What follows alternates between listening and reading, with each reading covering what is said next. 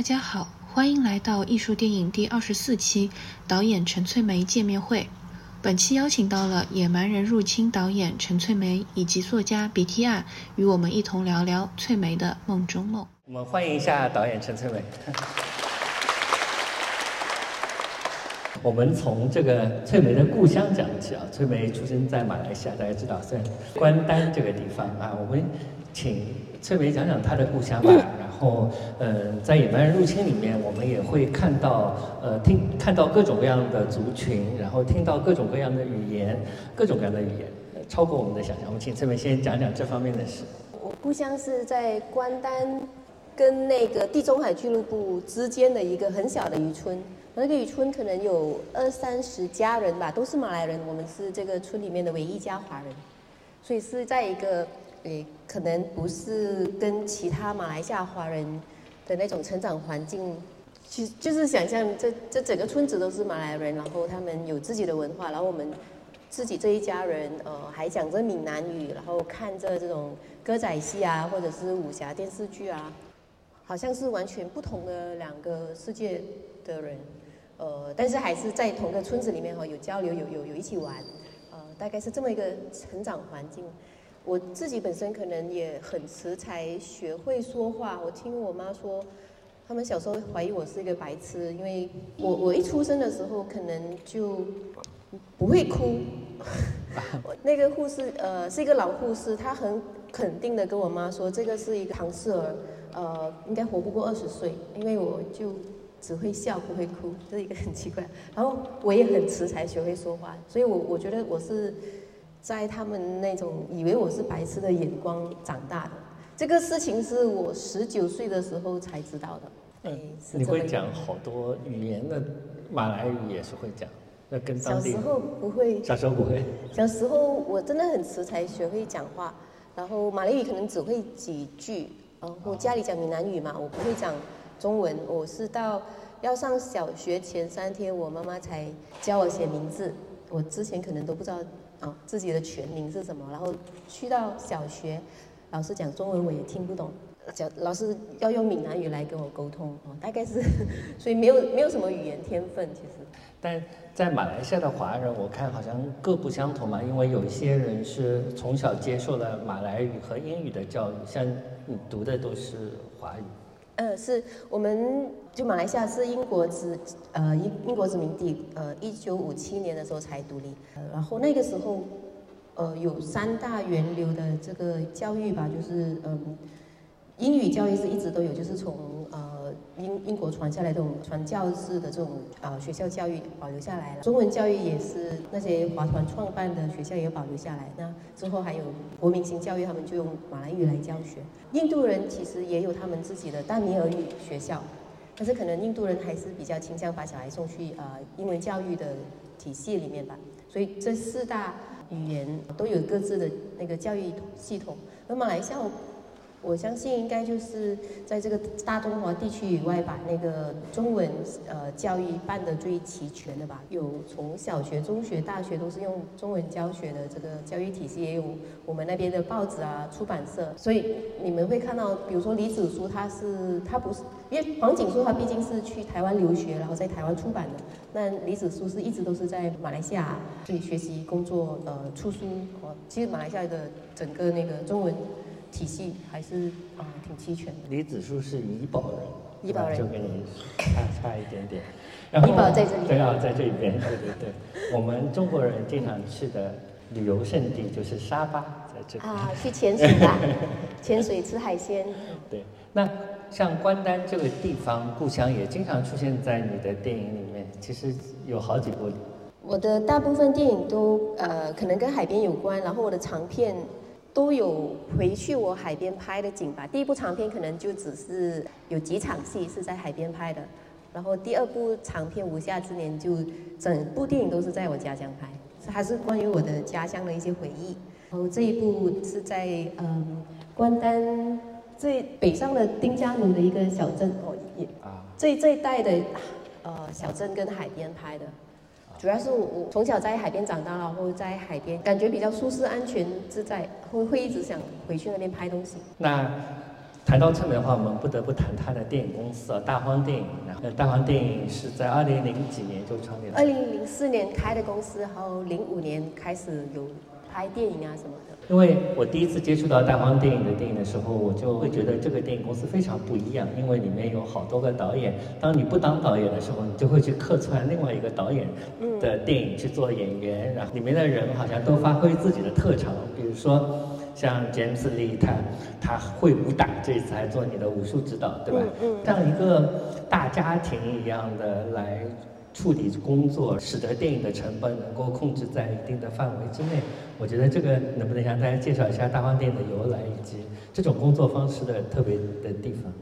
在马来西亚，呃，最开始拍独立电影，或者是开始用独立电影这个词的是这个阿缪阿缪穆哈马，他是在英国读了法律，但是他回到马来西亚之后，在电影学院教书。然后他在两千年的时候，因为当时开始有这种数码相机的产生，也包括那个这些剪辑系统的非常轻便。然后他跟他的学生就拍了一部独立电影，但是找的可能都是这些剧场的人。然后他的第一部独立电影《纯对纯》呃的男主角其实就是李天星。李天星他本身也是一个剧场演员，还有剧场导演嘛。他开始了这个时候，李天星也开始拍他的嗯长片。他他拍了嗯主机手啊什么的。他们。两个开始之后，就就有更多的人加入。我是二零零一年开始呃认识他们，然后也后面帮了阿缪拍了他的呃大榴莲，那是二零零三年。当时阿缪他也在我们的电影学会，电影学会每三个月我们会办一个马来西亚短片展，我们也是在那边开始拍了短片，就在那边放映嘛。然后每三个月一次，然后每次可能有十部短片，这十部短片的朋友都会把所有朋友招来，所以我们是在那个场合认识其他拍短片的年轻人，然后也一样哎，我很喜欢你的摄影，你的摄影师是谁？然后下一次我找你的摄影，或者哎，我很喜欢这个演员，然后我们下一次，所以是在那种情况下大家互相认识。我们没有，我们没有几个是真的学过电影的，但是在。那个从二零零三年到二零零五年，我几乎每个周末都在拍短片，因为可能这一次是帮这个朋友做呃美术，然后下一次帮他做摄影，然后再下一次帮他做剪辑。那个时候是。嗯，大家都是从拍短片来学习拍电影，所以到了两千零五年开始吧，就有很多人开始拍长片的时候，其实已经相当成熟了。虽然我们不是真的有正规的电影教育，但是真的是从拍短片里面，呃，然后互相互相帮忙，也也不用很大的成本吧。嗯，这个阿米姆哈马他说。当你没有钱的时候，你最好有朋友啊。所有的都是就朋友互相帮忙的情况下，呃，我们拍的那个电影成本一般都很低。我是二零零六年拍我的第一部长片，那时候只花了呃一万欧元嘛，就是申请了鹿特丹的一个写剧本的钱，然后就就十二天了里面拍了我的第一部长片。第一部长片是当时也得了一些奖，对吧？就是得了釜山国际电影节的新浪潮奖。那很多知名的中国导演也是通过这个奖起步的，比如说贾樟柯。我不知道这个片子的话，对你来说有多少是自传性的？你跟大家介绍一下，大家有没有看过这部？没有没有，这部电影是讲一个女生，她她本来在家乡有个男朋友吧，她她去到吉隆坡，然后在她的阿姨家工作，然后认识了一个。男生哦，这个男生就好像特别坏，然后还会开车把他载到去一个很远的地方啊，逼他当他的女朋友什么的。然后到电影的中间的时候，呃，我们遇到这个男生的表弟，他就跟这个女生解释，他的表弟是做姑爷仔的，然后他很清楚的解释姑爷仔怎么操作嘛，就是先跟一个女生谈恋爱，然后非常认真，然后然后跟女生说他会要要娶她。在他们就是很热恋，然后准备结婚，就是他会说他会去努力工作，可能呃需要离开一阵子，可能是需要去做一些呃违法的事情吧，是而且这些他都是说是为了这个女生而做的，他就失踪了，可能失踪两个星期，然后找一个人来跟这个女生说，哦，你的男朋友遇到麻烦了，被警察抓了，我们需要一笔钱来帮他。可能开始的时候是拿三千，呃，如果女生有钱的话，他们会不断的索取嘛。然后当他没有钱的时候，会建议他说，嗯，有一个办法，我们认识一个，然后这个女生会照做，之后他们可能就让他一直做下去，就就就可能过了六个月，这个我不知道他为什么讲得很清楚，过了六个月会把他送去阿姆斯特丹。大概就是这样，然后就再重新找一个新的目标。然后呢，他讲了这个之后，呃，我们就一步一步的看他跟他求婚啊，啊，然后跟他说他要去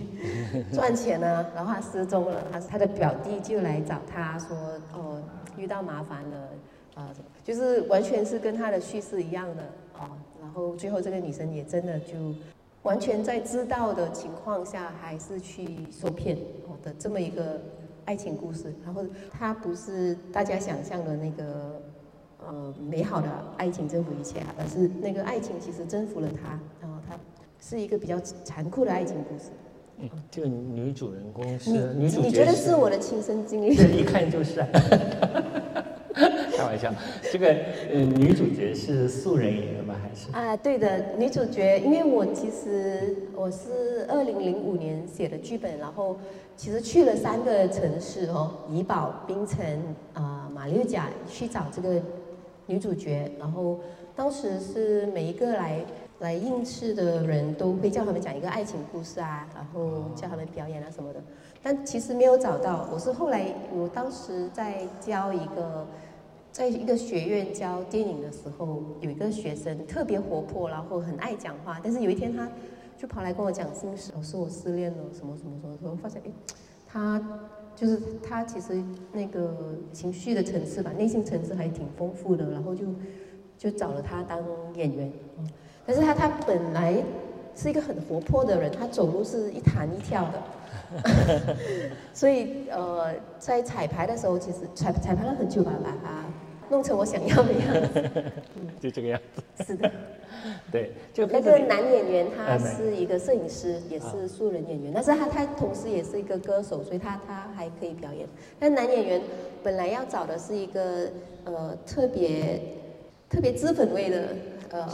俊美的一个男生哦。后来是我的，当时我的那个制片，他也是剧场演员，他跟我说，我呃建立另外一个跟我想象完全相反的，就会问他，哎，为什么女生会喜欢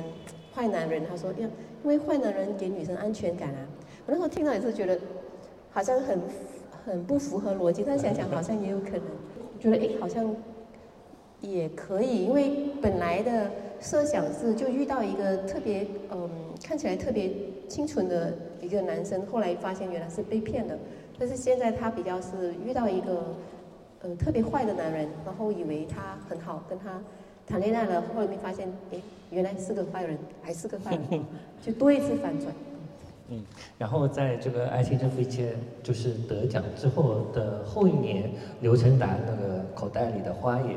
得了那个新浪潮奖，然后说到陈志的时候，经常大家给你一个标签，说是马来西亚新浪潮。你能说说这个马来西亚新浪潮是怎么回事？情里面有些什么？怎么来定义这个？也是从大家一起互相帮忙嘛。然后当然也不单只是大荒电影，嗯，因为开始李天星其实有帮助很多其他的年轻导演，他当时也监制了那个何宇恒的。呃，一部长片。嗯，我们当时的情况其实真的就是一群电影爱好者。然后我记得，我还记得，因为我们很常呃看完电影，然后一起聚嘛。嗯，一起聚的时候，那个李天星说，我最近这个何宇恒拍了他的第一部是一个电视电影，叫做《命》，是讲讲一个呃马来女孩发现她的真实身世哦，她是她其实是嗯呃一个华人家庭。不是他，他是被马来人领养的一个华人，所以他他跑回去找他的华人生母，然后他跟我们讲他的这个电影啊什么的时候，我们一群人就会，我们要看，然后我们就会一起去他家，那时候还是 VHS 的时代，就追他家，在他电视机那边去把这个电视电影看完，然后大家还会讲，哦，真的很好，就是这种很纯真的，只是只是很喜欢电影，然后很喜欢别人拍电影，然后那个之后。李天星就帮何以恒制作他的第二部电影吧，叫叫做呃 Century，不知道中文名叫什么，也是非常小的一个制作，呃，就一万马，我觉得是一万马币以内拍摄出来的，只是三个工作人员，就是李天星本人是那个录音师，然后一个摄影师，然后还有何以恒导演，然后演员就两个人，哦，就然后我是那个电影的剪辑，那是我第一次做剪接吧，然后。我后来发现，其实学导演学的最快的是你给其他导演当摄影、剪辑和演员这三样，然后你很快可以知道，哎，这个导演他其实是怎么把这个东西做出来的。我在给何以恒做剪辑的时候，其实也是学到很多东西。所以我们其实是很常这种互相帮忙的呃情况之下，然后何以恒的这个 Sanctuary 就是在二零零五年去了釜山电影节新浪潮竞赛。然后又去了鹿特丹的新浪潮竞赛，所以到二零零六年，我，呃，我我的这个片子开始的时候也是何一恒帮我剪的，后来我自己又再剪了一遍，他有点不高兴，但是后呃我剪完之后，他也是他帮我送去釜山的，因为他他认识釜山的人，呃，而且送去釜山我还记得，呃，就是送去不到三天，那个呃。金丝爽他就打电话过来给给何宇恒，不是打给我，说他要这个片子不要给温哥华，就是很快的 叫我们不要。然后我其实也是按照何宇恒的路线吧，算是他的一个参考，就是先去了釜山，然后再去鹿特丹。鹿特丹，OK。好的，然后拍完第一部片子之后，就是有一年，就是二零零几年忘了，反正就是，呃，翠梅决定每个月都拍一部短片，然后就集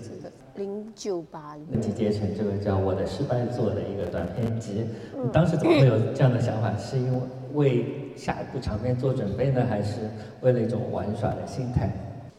老实说，我开始为什么会拍《爱情征服一切》呢？也不是因为我有特别有什么东西想说，而是因为我零五零六年开始拍短片的，短片去电影节的时候。嗯，会遇到，就我去鹿特丹，然后我的短片其实，在竞赛短片竞赛单元嘛，然后我会邀请其他导演来看我的短片，但是其没有人要看短片，哦，然后 他们还会问我，哎，你什么时候开始拍你电影啊？会觉得，嗯，短片不是电影吗？但是你会意识到，哎，其实，在呃这个电影节这个圈子里面，他们会觉得你拍了长片才算，所以我只是当时只是觉得。哎呀，那我必须拍长片来给人知道我也是没有，就是为了拍一部长片，然后我把那个我其实写过了一个短篇小说，呃，他感觉好像可以写成长片的结构，就写成了那个《爱情征服一切》。但是拍完之后，其实哦挺失落。虽然那个电影有得奖啊，去电影节什么的，但是我开始也在电影节看其他电影嘛，就会开始觉得。我不知道电影是什么，然后会一直在问电影是什么，到处去问，然后 就会觉得好像我之前拍的那个好像不是不太像电影，哦，这个其实也给我一些很大的那种困扰，然后就没有呃写不出来，然后后来觉得哎，那还是回去以前的状态，就是不断的拍，所以我又从头从短片开始，呃那时候是会逼自己说每个月要拍一部短片，都呃。就不要管好不好，就是拍，其实就是拍的，有每个月拍一次，我觉得一直拍到九月的时候才拍到自己比较满意的哦。九月拍了一个，我忘了是一世之必要，然后十月拍了每一天每一天，然后这两部都都很喜欢，前面的呃。都是失败做，但是这个失败，我我觉得是我自己挺享受的过程吧。就是你在在寻索怎么去拍东西的时候，你会遇到啊，这个不对，这个不是。但当你发现这个不对，或者这个是失败的时候，其实我呃是一种快乐，你知道哦，这个原来不行。但是那种你你的这个过程跟探索，其实是挺挺快乐的哦。嗯，我还是把这些失败作放在一起。在这个《野蛮人入侵》里面，不是也也有一些科幻的元素，但是在我的失败作里面，也有几个你拍了自己的梦境，这个梦境也很像科幻小说，所以这个对科幻的热爱是一贯的，对吧？呃，科幻小学时候肯定是看过威斯理，好看看看了很多威斯理，然后我中学的时候有有。喜欢一个日本的一个掌上篇的作家，那种掌上篇真的就是很短了，就是类似微小说的那个幅度。嗯，有个叫作家，我老是把他名字搞错，因为他他名字很像周星驰，但是他是叫星驰周还是什么？他他写的几个短片，我一直觉得，哎呀，好像都是很好的电影场景。有一篇叫阿宝，然后，阿宝是一个机器人哦，他是，呃，有个酒吧的老板，他就是为了让更多男顾客来嘛，他就放了一个嗯女机器人，但是特别真实，就是很多人以为是真的，然后会一直来跟他聊天。然后阿宝是不说话的，他就是一直一杯一杯啤酒给人嘛，然后呃就会有人请阿宝喝，然后阿宝喝了的啤酒会回收。阿宝就是很安静的听男顾客说话，然后男顾客请他喝酒，他喝的酒会继续回收到那个酒吧的这个大桶里面。但是因为阿宝每就是会很友善的说话，然后有个男顾客喜欢上他，爱上他，然后不断的向他求爱，然后阿宝一直是这样子的样子。然后这个男顾客就在他的啤酒里面下了毒。然后那天晚上，因为老板嗯赚了很多钱，很高兴要请。全酒吧的人喝酒，但是那个酒是有毒的，就全部人都死了，就只剩下阿宝在喝酒。啊，挺好的，赶快拍一下 就，就然后就一下子跳到了《无下之年》这部片子。但我这部我记得很清楚，因为是我第一次在大荧幕上看。翠梅的电影就是在香港国际电影节上看的这个《无暇之年》，就印象很深刻。然后拍了点什么，我有点忘记了，但是我特别记得那个空调很冷。你睡着了。对对对，很冷。对。有阿比查邦的功力吧？对，这部片子那个简单介绍一下，就是因为很少见到一个华裔的导演去导演一部完全由马来人拍的电影，对吧？嗯嗯嗯。呃，我的家乡基本上都是马来人嘛，然后我是唯一一家华人。那我想要拍我的童年回忆的时候，但是我又不想放入那么复杂的那种呃华人跟马来人啊什么的，所以后来决定只是单纯的拍这个地方。但是把我一些童年回忆放进去哦，我童年回忆里面哦，就是有那种呃野猪游进大海里面啊，然后我们呃我跟着一个叔叔捉魔斗去追那个野猪，然后他其实开枪射了那野猪之类的这种挺魔幻的这种画面，所以我想要把这些东西表现出来，也也包括有一条美人鱼哦，所以。这个片子其实关于前面有三个人，呃，回忆他们的童年啊，但是后半部是看到他们童年的时候，其实没有他们之前说的那么美好，就是一个两段式的，呃，故事。嗯，这个标题是来自，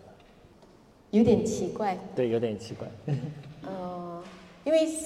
我我一般都是先有个片名，然后写剧本，写着写着可能跟那个片名无关了。呃，这个无夏之年好像是，嗯，指的是一八一六年的时候，呃，在那个印尼有一个特别大的火山爆发了，然后这个火山灰其实就，呃，在因为它是六七月的时候那个火山爆发，就在全球引起了那个火山，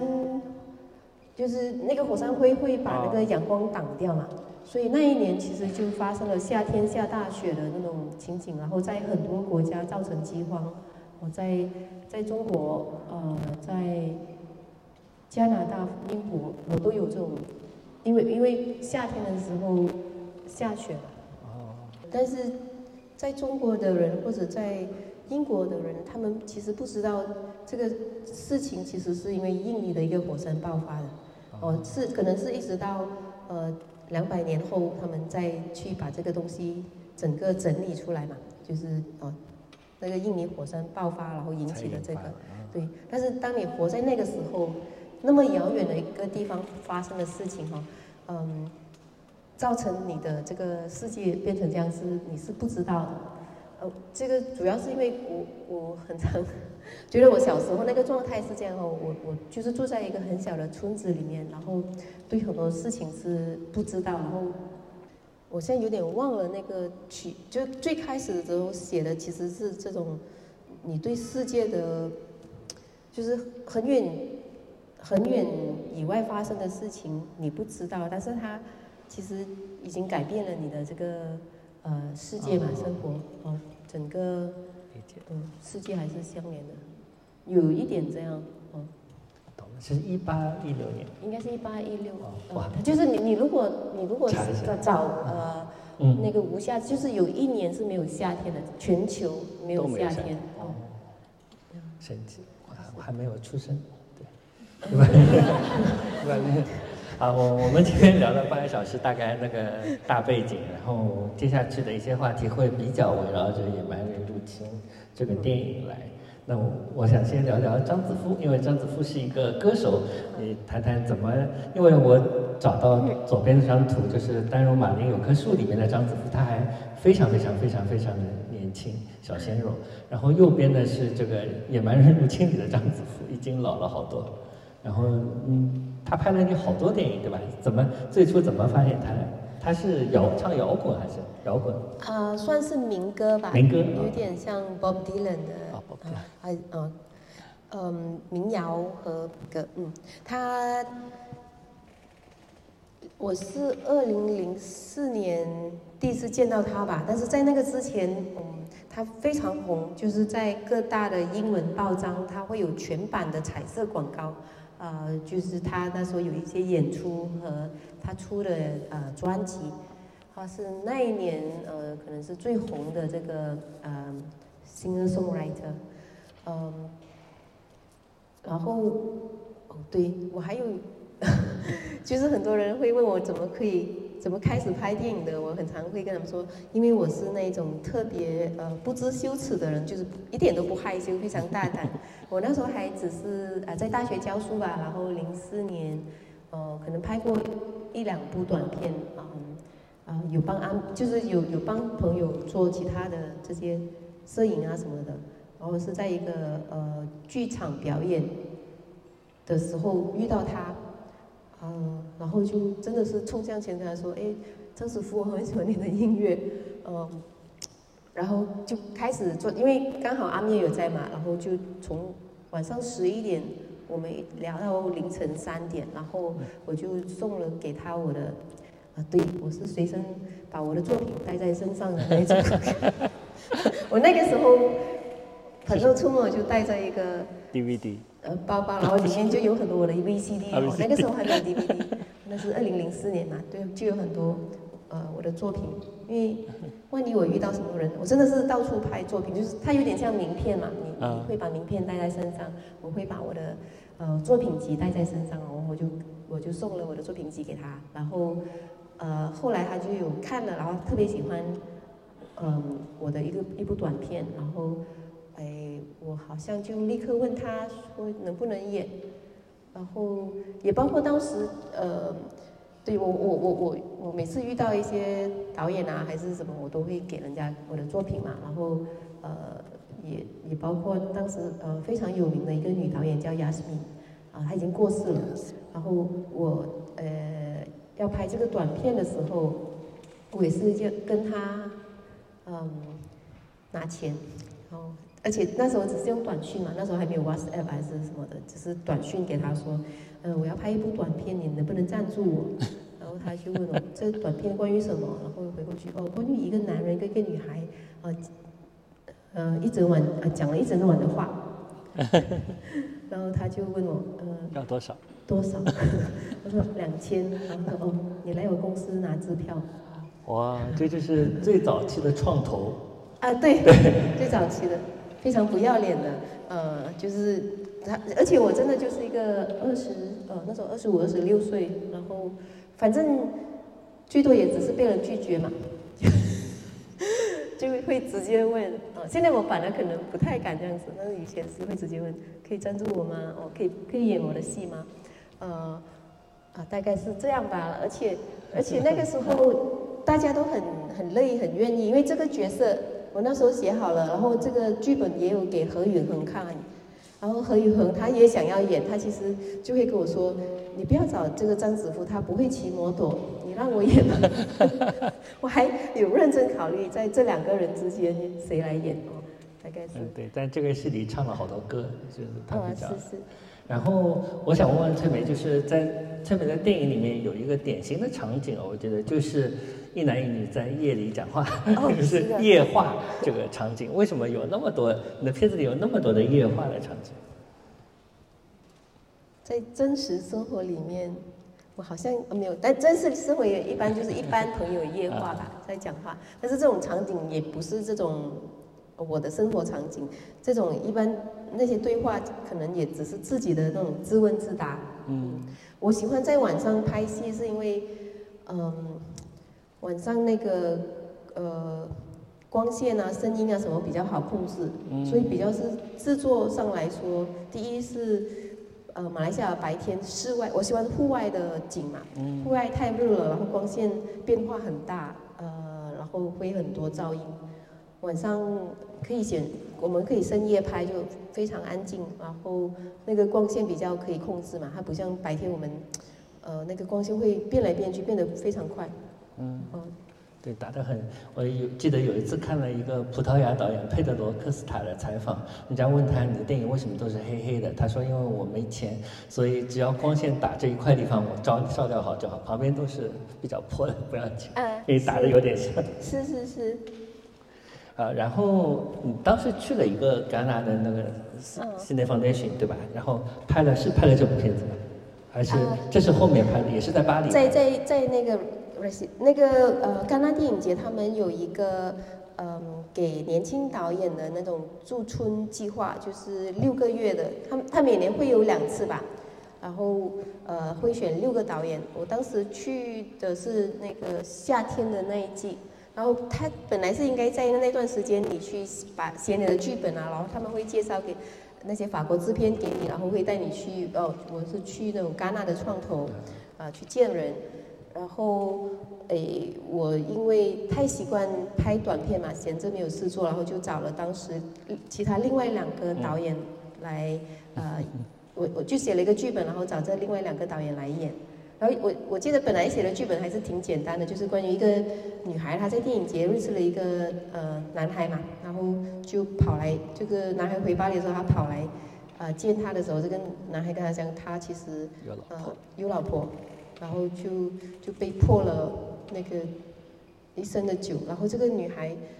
哦这个女导演就觉得为什么为什么我是那个跑来找他的，为什么不是他跑来找我的，所以。我就觉得，哎，这个也很好笑，所以就拍了两个版本。前面的是这个女孩跑来巴黎找这个男的，后面那个是一样的剧本，但是是这个男的跑来巴黎找这个女的。哦，是，怪不得我看的时候就觉得这部很有洪尚秀的感觉，就是一个场景的。重复以及那个变量的微调，然后导致了不同的结果。呃，那个时候不是因为我当然是喜欢洪尚秀，但是那个时候主要是因为那个女女导演觉得这个不公平，为什么？对，她觉得应该是这个男的来找她，然后我就说那我们拍两次。然后这个男的后来他得了那个柏林电影节的金熊奖，哈，是那个那个同义词的那个。同义词，对对对，以色列导演，他也来过上海电影节。哦在前年，前年，大前年那大，哎，他是我的 housemate。对啊，然后我们聊聊文学性啊，因为翠美的电影里有很多我我自己觉得是文学性很强的段落，包括你前面说的每一天每一天那个里面的后面一段车里的对话，也是来自你早年写的那个短篇小说，包括翠美的嗯这个微博的。ID 也叫陈翠梅微小说，然后每次有人艾特你，就是 艾特一个微小说，有点奇怪，看起来。所以我想你谈谈跟文学的那个关系，以及，呃，他在早年就在马来西亚出过左边那一本叫《横在里早》的书啊，然后 这是最近在大陆出的一个文集，叫《花生与豆腐同时》。呃，能讲讲文学对意味着什么？这个《花生与豆腐同时》里面。我是呃九岁开始写作，因为我我姐姐他们会去投稿给这种学生报纸嘛，学生报啊什么知识画报的，所以九岁就开始写东西，然后呃其实就一直有这种投稿的习惯。呃，到了呃十五岁的时候就有，因为我那时候已经是学生记者，然后也认识这种呃就是新州我们那边的新州日报有一个文教组，他们会有这种呃文学刊物，然后就开始有给他们写专栏，哦，或者这个编辑他是会特别鼓励我，会会送我很多书，嗯。很多书是他介绍给我吧，然后会鼓励我写专栏，然后一直说我要捧红你。所以我我中学的时候是有个文学梦的，是想要做作家。嗯，到后面呃开始学电影啊、电脑动画，然后出来认识一般朋友，嗯，可能就会觉得哎呀，好像电影比较好玩。但是在创作的时候，其实还是比较是以文学创作来来写剧本啊，来写电影。所以我的很多。嗯我的短片，我的呃长片，其实都是我的一些短篇小说吧，嗯，那边再再改过来，然后就还是我觉得还是以小说的方式来写。嗯，最近还还在写吗？最近没有在写了。哦，其实生完小孩好像不太写东西，所以这这个新的其实也也只是哎，那时候还叫 BTR 帮我选了我的，因为他其实也是从很在里找就是旧的作品里面再加上。一些新的呃文字哦，包括微小说那些，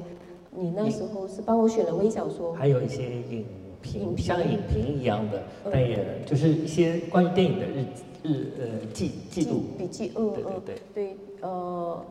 后来没有什么在写东西，就一直想要重新回去写作。我我老实说，我 我我喜欢文字多过电影，嗯，喜欢看书多过看电影。但是现在其实基本上，呃，都没什么在做。好，然后谈谈这个，就是时间跳得很快。我想起我上次见到翠美啊，不是不是上次，就是今年之外的前面一次见到翠梅是二零一七年还是一八年？你在上海国际电影。阿阿良有来的那。对对对对对。一八一。一八一九我们都有来，我可能一九还有见到。对，有见到，就是我记得在影城旁边的那个宾馆里面，我有见到宇宙。啊，是对吧？我我就记得。八年的。对对对，他好像我印象特别深刻，因为这个小孩子特别特别活跃，他在地板上乱爬，就感觉像一个扫地机器人，在这个地上乱爬。我就从来没有见过那么厉害的小孩子，然后后来就才看到了这个。野蛮人入侵，我就深刻的体会到这个野蛮人的感觉，所以，然后这个当中也就是当中翠梅有做母亲的这个，大家如果看片子的话，在这个电影的开头的大概十来分钟，这个母子关母母子关系特别的，就是就像我刚才讲的那样，所以我想问问翠梅，就是身为母亲意味着什么，以及我想到就是阿良的这个片子里面。你也这个这片子也在上海国际电影节放过，然后你也在里面已经演了母亲了，对吧？然后在这里又演了母两两个母亲有有好像也不太一样，对吧？因为那个是一个青春期男孩的母亲，那个是一个野蛮小孩的母亲。那你谈谈这个做母亲的经历和这个电影的关系吧。呃，我一六年生小孩嘛，生小孩之前可能完全没有意识到，哎。会会是这样子的情况。我生小孩之前还是那，我是那种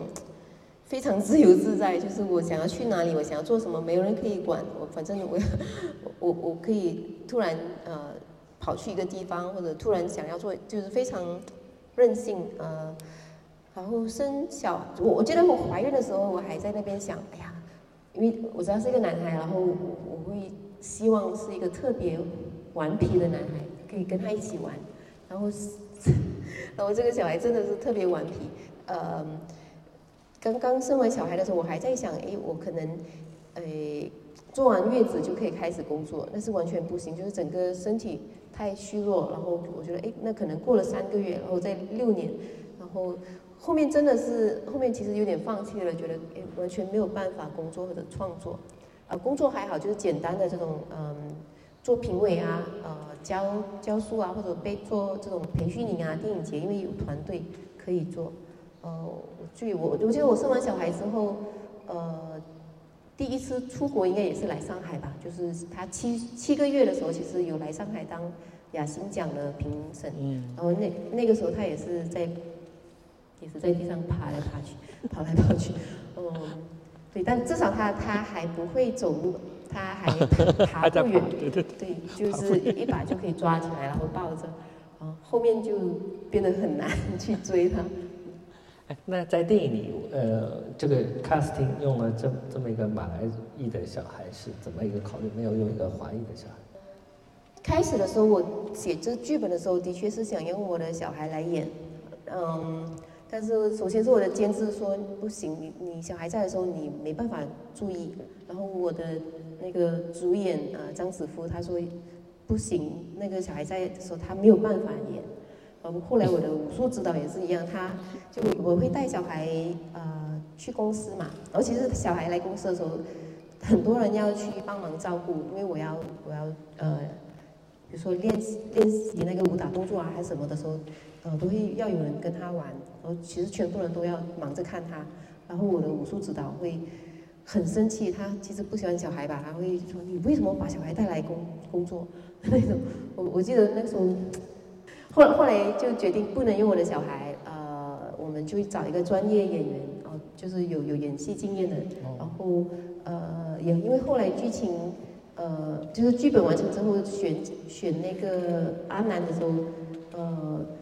选选就是选了一个嗯嗯马来裔的演员啊，就就就改了这个小孩的，嗯，变成一个混血儿。混血儿，OK。呃，这个阿良阿良阿良阿良 阿良是很小对吧？他是很年轻。不是阿良，他一九九二年出生的。那是蛮小的，九二年。三十二年，他就是他拍电影的时候可能二十七岁吧，二十七岁。然后他他他给我看那个剧本的时候，我觉得很好，我我说我帮你当监制。然后嗯，后来呃，我跟他说，哎，我我也可以演这个妈妈，但是那个。男那个男那个演儿子的是十七岁嘛？他说他来演，我说不行，你二十七岁了，找一个真的是十七岁的人呐。呃，你不像我的儿子嘛。但是在那 在我拒绝他的那一个月里面，嗯，我们呃因为好像也来上海，二零一八年来上海参加那个呃创投的有个培训营还是什么，就是来呃给你给讲这个剧本怎么改啊什么的。呃，也包就是那一个月可能去了不同城市，有三次有人问他是不是我的儿子，然后我我每次反应就是你是不是给了人家钱？所以他他在后面就是说，你看别人都会认错嘛，他就然后我就觉得嗯，既然就是从外外观上看起来觉得像母子嘛，所以我就觉得哦那可以了，所以就呃我。对，就演了这个母子，但是其实，比如说我的这个，我是有真实的做母亲的经验嘛，嗯，啊，但是演演这个阿良的时候，其实比较难，就是因为他是一个青春期的一个男孩，就呃，还都是可能用猜的吧，怎么去演他的母亲，然后他本身他的母亲呃，从他四岁的时候就就过世了，他其实没有，嗯，没有妈妈，这是他想象的。呃，跟妈妈的生活，所以其实挺奇幻的。那个呃，拍拍这部电影的时候。好，然后我们来谈谈刺激的东西，舞蹈，就是 那个这边就是简子力，对吧？啊，这是李天星，他演，他演我的师傅。哦，就是他，他是一个导演，但是因为他自己本身也呃喜欢武术，学过跆拳道啊、泰拳啊、拳击之类的。然后也拍动作片，所以呃找了他当我的那个武术指导。对，然后你谈谈这个就是怎么会去练武术的？就是当时也很惊讶看到你去真的练了武术，然后直到现在，今天有没有去练柔术？柔呃人巴西柔术？柔术对。昨天有，今天没有。嗯，我小时候我爸爸就呃，我爸可能。从小吧就喜欢学武，他学过这种泰拳啊、呃少林棍啊、呃那种马来武术之类的。然后小时候我有听他说，呃，你真的要打的话，只有泰拳最有用。所以我对泰拳的印象很深刻。嗯，我在二零一三一四年吧，我去阿比查邦的山上住，就是在他朋友家住，住了。呃，两个月嘛，然后就早上写剧本，然后下午去清迈城里学泰拳，学了就那两个月，然后回到马来西亚之后，其实嗯也又找当地的拳馆学了三个月，但是后来比较是学 MMA，所以我我在之前是有学过，呃，比较是因为那时候写着剧本没有什么事情做，我就去有去学呃综合格斗，综合格斗有就包括呃泰拳啊，嗯摔跤啊，然后那个巴西柔术，嗯。后来停了，然后生完小孩之后，其实想要重新去学，但是其实一直到身体比较好了，可能就是宇宙三岁的时候，呃，才开始嗯重新去学巴西柔术。然后这个剧本也是因为就是那个时候写的，所以会开始想到 A B 写关于武打的这些或者武术训练的这些部分，所以它有点呃，哦。同时发生的吧，这个学武跟这个剧本。嗯，然后在这个片子里面不是有一个，就是，呃，好像是有一个段落，你问，呃，那个，你问这个武术教练什么是自自己，然后挨，那是真的挨了一拳吗？没有真的，不可能，就是 电影都是假的，因为 有一场是，嗯。我们师傅什么是自己，然后师傅就直接打我一拳，在我鼻子上面，然后那个鼻血就流出来嘛，看起来很伤的。但是我在写这一场戏的时候，是一个类似喜剧的，没有看出喜剧。本来本来那个我想着说是很好笑的，因为就是他问了师傅怎么是自己，然后师傅打他一拳，讲，哦，痛的是谁？嗯，然后呃拍的时候，呃那个打，因为其实就是。一般香港电影都有这种做法，就是因为你要看到打下去嘛，所以是从这边拉出来，剪辑的时候再反过来剪嘛，就是这这这种特别简单的，呃，魔术，就是就是这样子拉出来，但是那个鼻血已经先放在鼻子里面，先放进去，然后你这个这样子拍，啊，就看到，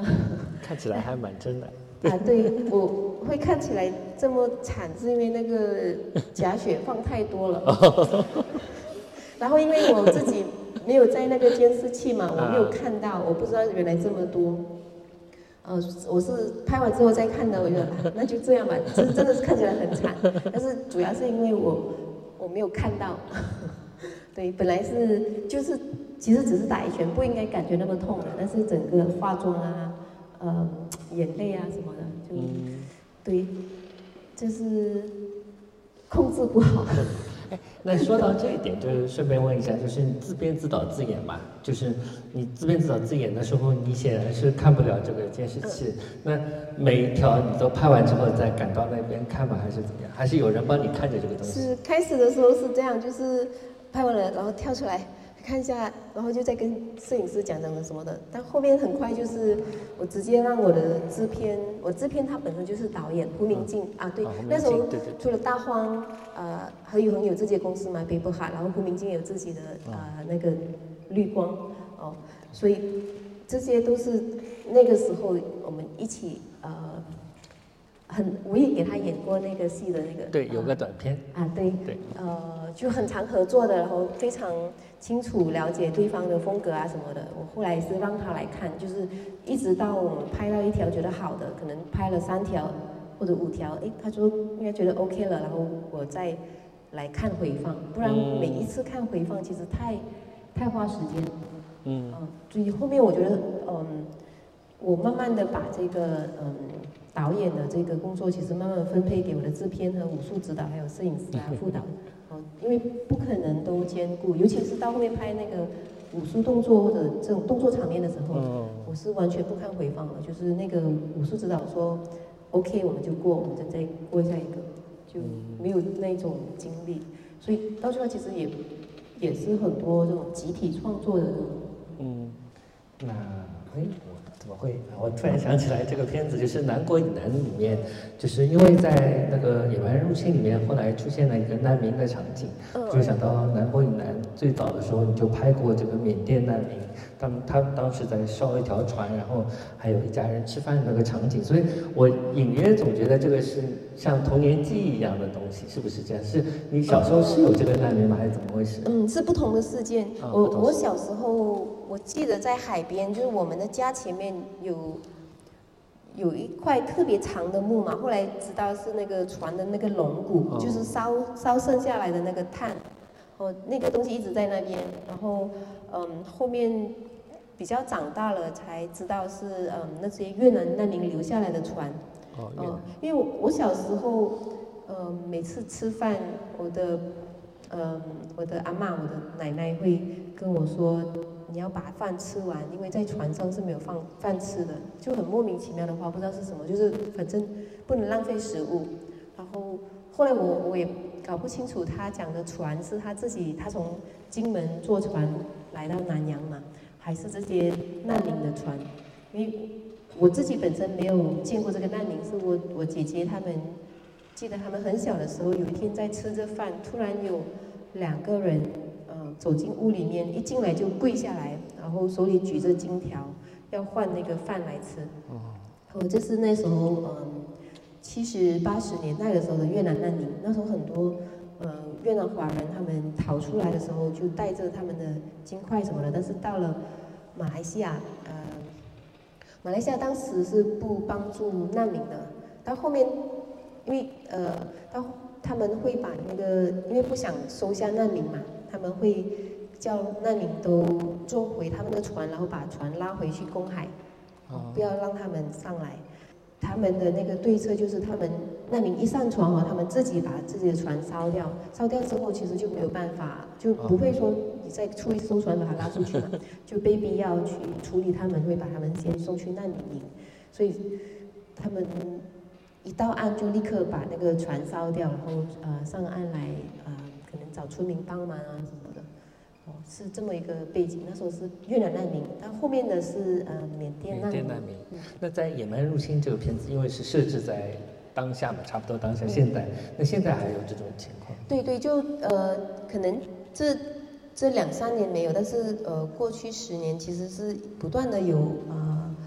那些来在从海上过来的，是从不同地区的的缅甸难民。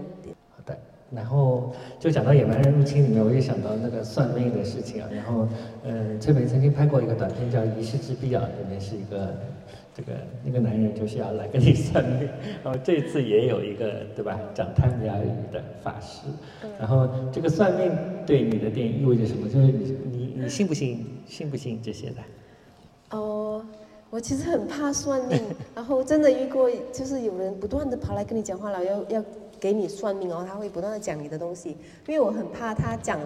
其实算命你不信，但是你听了之后，其实会影响你。哇，他跟你讲的任何事情，你不信也好吧，他可能讲你明天出去要小心，会有什么血光之灾，然后你明天出去，你还是会怕，或者他跟你讲哦，你你三年以内呃会什么什么，对，所以这这个仪仪式之必要，其实就讲了这个人不断的跟着这个女孩子，一直要跟她讲她的身世，然后讲一大堆，然后呃里面可能讲一句你这个人。你一定要去越远越好，你去越远的地方，呃，越越可以成功嘛。然后这个是九月拍的嘛，十月我拍另外一个也是这个，也是这个呃女主角，她就突然要去秘鲁，因为秘鲁是离马来西亚最远的地方。哎，这个仪式之标真的完全就是呃关于这个算命的人不断的跟这个女孩讲。哦，你以前是怎么样的呀？你现在怎样？你以后最好怎么样？然后你应该要这么这么这么做。哦，这是挺挺吓人的一个，哦，然后虽然这个女的不愿意相信嘛，然后后来还是有这种，你还是好像被逼要把整个生命再想一遍的那种，呃，被被被入侵吗？没有被，嗯。然后在《野蛮入侵》里面，为什么要穿这件 L O L 的衣服啊？呃，真实原因不可以讲，但是呃，他就还是有这种开玩笑的，就是可能要提醒观众我在开玩笑。是我看看还有几几页，因为你的时间不多了。然 后对，因为今今天晚上有好几场这个活动，对啊，好，我们看一下，就没有只有两页了，一个是科幻，一个是迷影，可以在一起讲了。就是这里有一架子科幻书，对吧？在他打架的时候就特别显眼，然后这个都安排好了，对吧？肯定的呀，从我书架上拿过来的。但是主要是他他去到这个呃一个他他他他躲他逃那个警察，然后去到一个男人的家嘛。然后这个男人其实只是这个男人的人设是一个喜欢科幻小说的人啊，他喜欢呃那个 Philip K. Dick 啊，对，穿的那个 T 恤。嗯，然后其实很多人。嗯，都会看到这个 T 恤嘛，但是你们没有注意到那个他的手机店的店名啊，没有注意到是啥？Ubik，U B I K。哦，Ubik 也是 Philip K. Dick 的，但是可能不是太有名的小说，但是是讲其实一群人他们已经死了，然后一直在这个梦境里面的各种呃继续的在在在做他们的东西吧，然后就是。有一个，可能那个那个店门的画面太快了，太快了，很少人看到。好，那因为在座的每天晚上可以再看书，就注意看一下。然后讲到迷影的情节，就是里面有很多迷影的这个段落都嵌在里面的梗嘛，对吧？就是。我我其实也不觉得自己在抛那种迷影梗，然后这些讲到里面讲到电影，也不是说要让观众。拿什么彩蛋？就是我觉得真实生活里面，我们很少很少人是没有看过电影的吧？很少人是呃不会去谈电影哈，尤其是电影界的。就是第一次看电影就看的《野蛮人入侵》，有没有这样的观众？嗯是呀，哪里有呢？所以，嗯，呃，尤其是其中有有一幕是有个老和尚，他他他他。有讲那个 matrix 的东西，但是这个是真实的。我有一次就是遇到一个和尚，然后他跟我讲佛教的东西的时候，他跟我说，呃，最可以解释佛法的电影嘛，就是《盗梦空间》跟这个《黑客帝国》。啊，我我当时也是觉得，嗯，原来和尚也是看电影的，所以，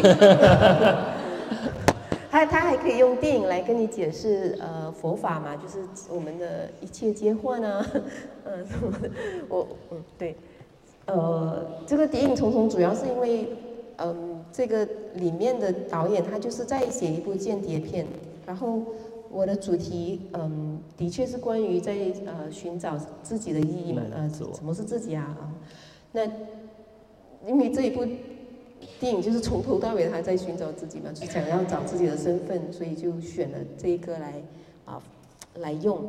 哎，有人说想到摄影机不要停这个片子，你嗯是的，哎我我我也很喜欢。对，你有也拍的时候有想到这个没有？哦，拍的时候没有。不一定有可能有时候影响吧我，我我挺喜欢的。那时候我看了两次，嗯，是很好玩的一个。呃，拍的时候就没有去参考它，真的是有。主要是主要是参考它，谍影重重。哦，里面有有好几幕是完全。模仿的，嗯，是的，谢谢翠梅，就来看我的电影。